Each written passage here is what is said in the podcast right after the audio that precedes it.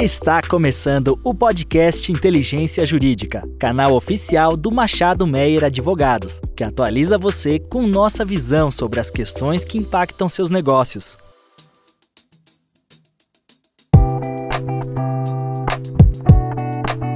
Olá, sejam bem-vindos ao podcast Inteligência Jurídica. Eu sou a Maria Eugênia, sócia da área de Direito da Concorrência, e tenho a satisfação de ter aqui hoje para conversar conosco a Carolina Vidal, é, que é advogada, mestre em Direito pela Faculdade de Frankfurt e tem em sua carreira um período de trabalho no CAD. Atualmente, a Carolina é associada ao escritório Blumstein de Berlim na área de Direito da Concorrência. Carolina, muito bom poder contar com a sua participação nesse episódio. Além da Carolina, estão conosco a Ana Batia Glenn, que é a Débora Chaves, advogadas das nossas áreas de Direito da Concorrência e Contencioso, é, e nós quatro vamos conversar hoje aqui sobre a Lei 14.470 de 2022, que entrou recentemente em vigor e altera a Lei de Defesa da Concorrência com o intuito de incentivar as chamadas ações de reparação de danos concorrenciais, as também chamadas de ARDCs. Olá, muito obrigada pelo convite, é um prazer prazer estar aqui com vocês hoje. Saudações aos nossos ouvintes. Eugênia, Débora, Carolina, é um prazer estar com vocês. Olá, é, eu agradeço muito também o convite para estar aqui com vocês hoje debatendo esse tema tão atual e interessante. Né? Muito obrigada pelo convite.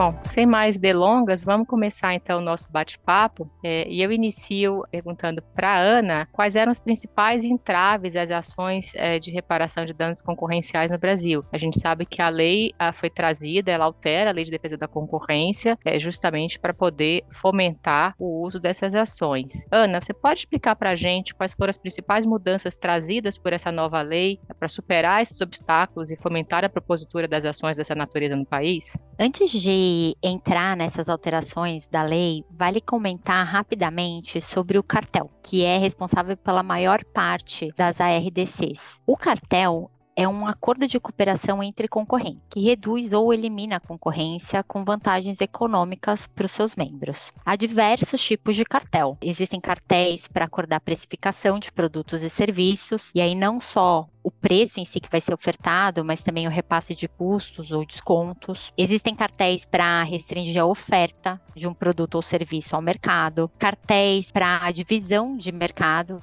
então, os membros de um cartel podem decidir entre si, por exemplo, como eles vão dividir determinados territórios ou clientes. E um outro tipo muito comum de cartel são os cartéis em licitações, quando empresas combinam entre si os valores das propostas a serem apresentadas ou até mesmo a supressão de propostas, como se viu na Lava Jato. Existe até mesmo o cartel para compra de produtos. Um exemplo famoso de cartel de compra é o cartel das laranjas, quando produtores de suco se uniram para colocar o preço de compra da fruta para baixo. E por que os cartéis são ruins? Porque eles trazem prejuízos à concorrência e aos clientes, ou clientes dos clientes, ou até mesmo aos fornecedores, nos casos dos cartéis de compra. E esses prejuízos podem vir, por exemplo, na forma de aumentos de preço. E por esse motivo, o cartel é um ilícito tanto na área administrativa, podendo ser investigado e punido pelo CAD, quanto na área penal, em que é tido como um crime em relação às pessoas físicas envolvidas nessa prática. Além disso, e é isso o aspecto relevante para a nossa conversa aqui hoje, quaisquer empresas e pessoas que sofreram prejuízos decorrentes do cartel podem obter a reparação de danos por meio de ações no âmbito civil no judiciário. Essa possibilidade, ela já existe há muito tempo, de uma forma mais ampla, é, ela estava prevista no Código Civil e no caso específico da reparação de danos concorrenciais, ela também já estava prevista na Lei de Defesa da Concorrência. No entanto, esse tipo de ação ainda não ganhou tração no Brasil. O número de ações de reparação de danos ajuizadas é muito pequena em relação ao enorme volume de investigações e casos julgados pelo CAD. Então, se a gente olhar para os últimos oito, nove anos, há cerca de 170 investigações envolvendo cartel e condutas comerciais uniformes que foram julgados pelo CAD com condenação. Mas esse número é muito menor quando a gente olha para as ações de reparação de danos. Então, feita essa introdução e essa contextualização sobre o cartel, vamos para os incentivos da Lei 14.470. Ela apresenta principalmente cinco incentivos para estimular esse tipo de ação. O primeiro deles é a reparação em dobro do dano. Então, por exemplo, se o autor da ação sofreu um prejuízo de um milhão, a reparação dele vai ser de 2 milhões. E isso é um pouco incomum no Brasil, onde a regra geral costuma ser a da reparação é, na medida exata do dano, né? E não em valor superior ao dano sofrido. Então, esse é um estímulo relevante para esse tipo de ação. O segundo incentivo é a responsabilidade solidária pela reparação do dano. O autor ele pode obter a reparação de um dos membros do cartel e depois esse membro do cartel que teve que ser responsável pela reparação ele vai ter direito de regresso sobre os demais membros do cartel. O terceiro ponto é a ausência de presunção de repasse. Repasse é um tema muito discutido nesse tipo de ação porque é um argumento comum dos réus em ações de reparação de dano alegar que o autor da ação não sofreu aquele dano naquela extensão, porque ele passou o prejuízo para o elo seguinte da cadeia. Então, a lei, ela confere o ônus de prova do repasse ao réu e não ao autor da ação, se isso for alegado pelo réu. O quarto ponto é uma definição mais clara do prazo prescricional para ingressar com esse tipo de ação, que passa a ser de cinco anos após a publicação da decisão do CAD condenando o cartel. E por fim, um outro ponto é a decisão do CAD como apta a fundamentar a concessão de tutela de evidência, ou seja, o juiz poderia decidir liminarmente com base nessa decisão do CAD, o que é outro ponto relevante. Por fim, eu também acho que vale destacar, Maria Eugênia, que o legislador teve a preocupação de proteger os signatários dos acordos de leniência e TCCs. E por que isso, né?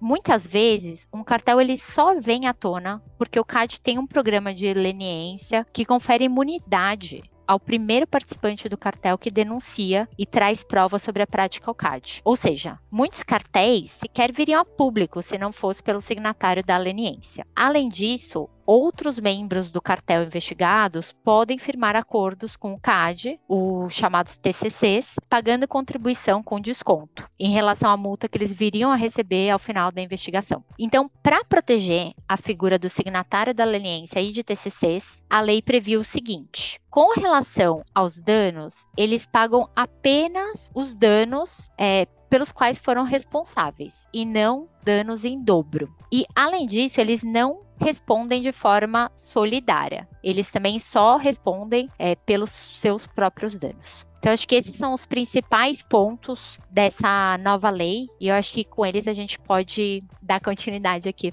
para a nossa discussão. Carolina, diante dessas alterações aqui é, mencionadas pela Ana, é, como você avalia a, a nossa lei é, recente? Sabe que a Europa tem uma experiência assim de muitos anos tentando aumentar o chamado private enforcement, que é justamente essa iniciativa dos prejudicados pelo cartel de obter a reparação do dano. Diante desse cenário de evolução do tema e da experiência nos países europeus, que reflexões você traz sobre a nossa nova lei?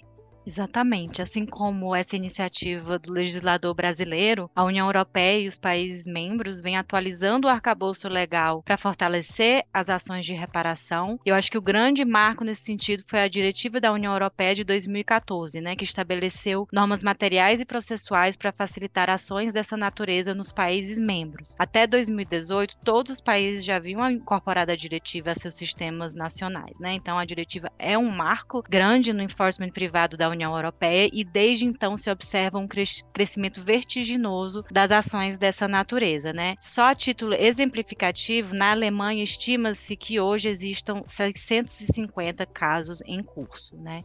Alguns aspectos gerais interessantes que eu acho que é interessante mencionar aqui é que a maioria das ações, como esperado, são ações follow-on, né? Existem as jurisdições que estão mais preparadas, estão mais maduras para lidar com esse tipo de ação e hoje são a Alemanha, a Holanda e o Reino Unido antes do, do Brexit, né? E são jurisdições que já têm um histórico grande de atuação e que as cortes se especializaram para tratar dessas matérias que são altamente complexas. E também trazendo um pouco o foco da Alemanha, as estatísticas mostram que as taxas de sucesso dos demandantes são altas, né? Quando o demandante é um comprador direto, a taxa de êxito estimada na Alemanha é de 78% dos casos. Essa taxa de êxito ela reduz um pouco no caso de compradores indiretos, mas ela ainda assim, porque eu acho que é mais difícil você comprovar a causalidade, né, a relação entre a infração e o seu dano específico e quantificar os danos quando você é um comprador indireto, mas ainda assim a taxa de êxito é considerada elevada em 64% dos casos, né? Eu acho que o atual arcabouço normativo europeu tem semelhanças em relação ao brasileiro, mas também acho que o legislador brasileiro adotou algumas medidas que podem ser mais interessantes para garantir um equilíbrio entre o enforcement público e o privado, né? Eu acho que o ponto de maior destaque aqui é a questão da reparação em dobro, né? É diferentemente do Brasil, que agora prevê a reparação punitiva, né,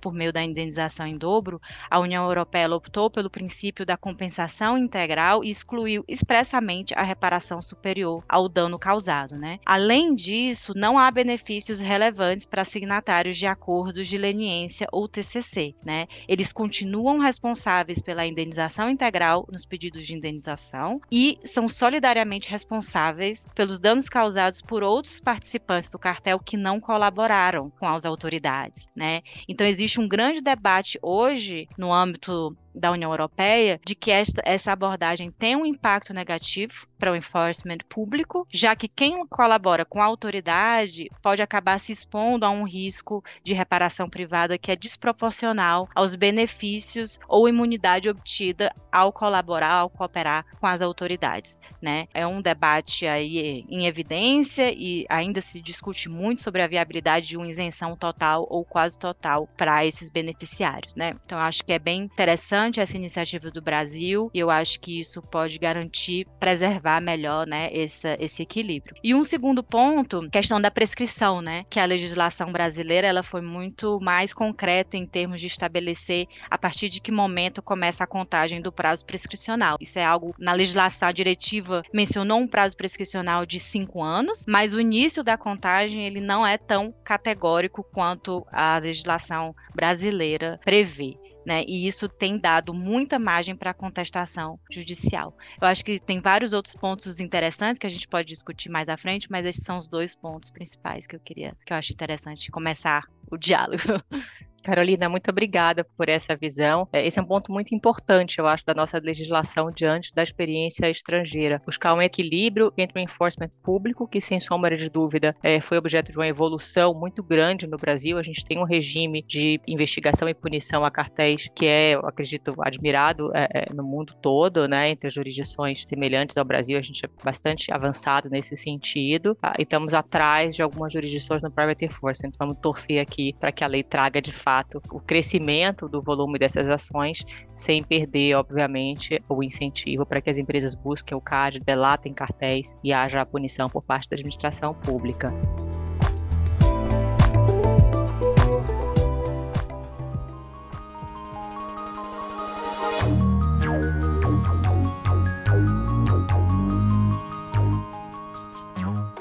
Mas eu queria ouvir um pouco da Débora, que eu acho que é uma das, é possivelmente parte de um seleto grupo de advogados brasileiros que tem experiência já em ações dessa natureza. A Débora trata de algumas ações de ação de reparação de danos concorrenciais aqui no escritório. Eu queria ouvir, Débora, com base na sua experiência, nas dificuldades que você encontra diante dessas ações, como você vê essas alterações? Qual é a sua avaliação sobre a nova lei? Ela tende a, de fato, facilitar não somente a propositura, mas também o trâmite, potencialmente o êxito dessas ações, ou ainda existe algum entrave relevante na sua visão? Obrigada pela introdução, Maria Eugênia. Agradeço a gentil qualificação, mas é, falando aqui do nosso tema, eu acho que um dos pontos que a lei endereçou com muita precisão e que, na minha opinião, vai ser aí uma das é, grandes adições ao panorama jurídico né, das ARDCs no Brasil é a definição clara do prazo prescricional e do início da sua contagem. Né? Como a, a Carolina bem é, colocou, é que isso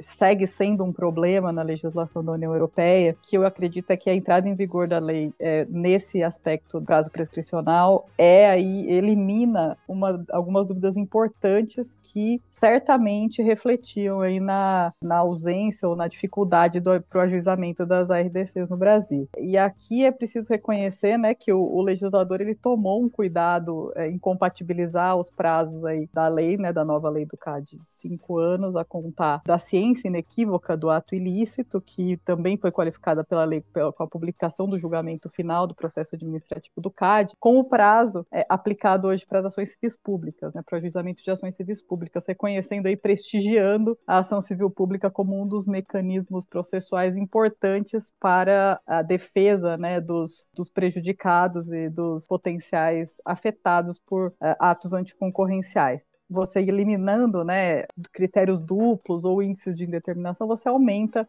a possibilidade é, de os prejudicados terem uma certeza de quando devem ingressar com essa ação. Né? E o que a gente observava até esse momento, né, até a entrada em vigor da lei, é que, por não ter certeza de qual é o momento em que começava a contar o prazo prescricional, os autores das ARDCs muitas vezes acabavam se atropelando e ajuizando ações sem muitos elementos ou com elementos indiciários ainda muito insubsistentes durante as investigações é, conduzidas pelo CAD, só para evitar a aplicação do, do prazo prescricional de três anos, que constava, né, que consta ainda do Código Civil, para as ações de reparação por danos extracontratuais. Né? Então, para evitar discussões sobre a, a, incidência do prazo prescricional, os autores acabavam se atropelando e entrando com ações que não eram assim tão bem é, pensadas, formuladas e instruídas. E esse não era um recém-fundado, não. Cinco meses, cerca de cinco meses antes da entrada em vigor da Lei 14.470, é, foi prolatado uma sentença numa ação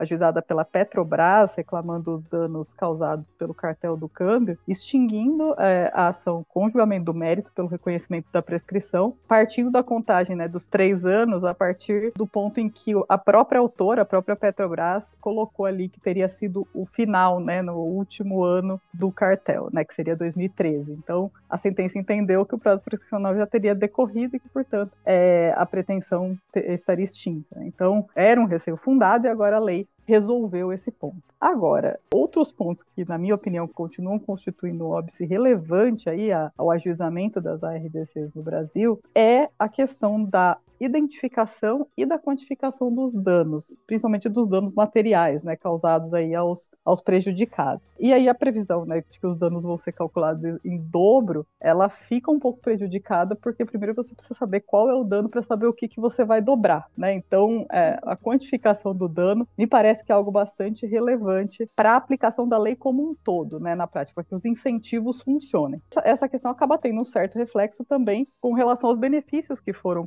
é, conferidos aí ao leniente, porque também na, na questão da individualização do dano, é importante né, você saber qual é o dano, antes para você saber o que você vai individualizar e que você vai é, limitar a, a, indenização a somente os danos causados né, por aquele agente específico do cartel, sem a solidariedade, né? Então, a questão da quantificação e do cálculo, né, dos danos no âmbito das ARDCs ainda, na minha opinião, constitui um óbice relevante aí a, a, ao ajuizamento e à qualificação, né, dessas ações e que a lei, infelizmente, até esse momento, não foi capaz de resolver. E a nossa jurisprudência, né, até por falta de massa crítica, né, para criar parâmetros, também ainda não endereçou é, de uma forma satisfatória. Então, por hora, eu acho que foram esses os, os pontos que eu consegui observar observar do que era né, na prática e do que pode vir a ser, e que, é, na minha opinião, alguns pontos foram endereçados e outros ainda dependem de uma maturação. Obrigada, obrigada, Débora. Acho que esse, sem sombra de dúvida, é um possível é, obstáculo bastante significativo. Carolina, essa questão da, da apuração e da quantificação dos danos, você enxerga isso também como uma dificuldade à propositura das ações de reparação de dano é, concorrencial no sistema da União Europeia e alguma coisa que seja identificado na Alemanha, por exemplo, como um entrave ao recurso maior a esse tipo de ação? É, Eugênio, acho que a quantificação dos danos é de longe a questão mais controversa nessas ações e a diretiva não endereçou isso de uma forma muito explícita. A maior parte, ou se não a maior,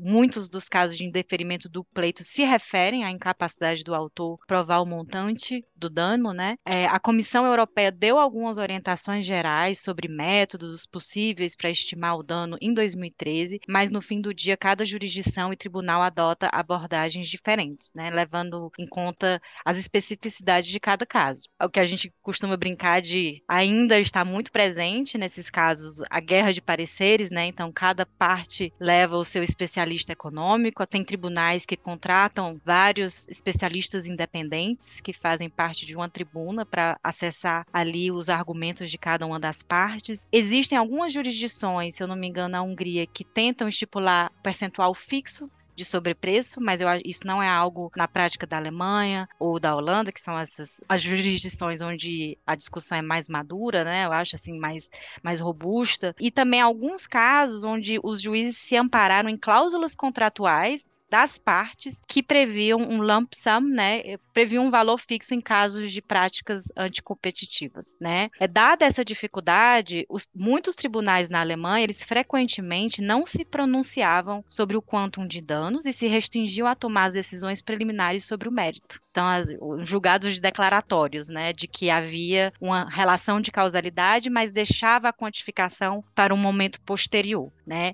Hoje já existe um posicionamento da superior da Corte Federal alemã, que é equivalente ao nosso STJ, e ela tenta contrariar essa tendência, né, enfatizando que a economia processual pode ditar que um julgamento deve ser feito simultaneamente sobre o mérito e sobre o valor dos danos, né? E aí um último ponto que eu acho que vale pontuar aqui é que a lei da concorrência alemã passou por uma emenda, né, que permite que o Bundeskartellamt, que é a autoridade da concorrência da Alemanha, a seu critério, comente sobre o valor dos danos resultantes da violação, mediante solicitação do tribunal. No entanto, essa competência é considerada útil apenas até certo ponto, por dado que o Bundeskartellamt provavelmente não vai comentar sobre os danos naquele caso específico, né, mas de uma forma mais abrangente. Então, eu acho que esse é o hot topic em relação às ações de reparação na União Europeia, ainda existe muito debate sobre como simplificar ou quais métodos poderiam ser mais úteis, mas é, ainda é algo que é um desafio. Obrigada por essa trazer essa, essa, essa visão mais uma vez. É, sem sombra de dúvida, a questão da quantificação do dano é, na nossa visão, um dos principais desafios para que essa prática da busca pela indenização de fato ganhe tração no, no Brasil. Guerra de pareceres que você mencionou não é uma novidade, eu acho, do nosso sistema, seja judicial, seja administrativo. Vamos ver como é que isso se desenvolve no contexto das ações com o estímulo dado pela nova lei.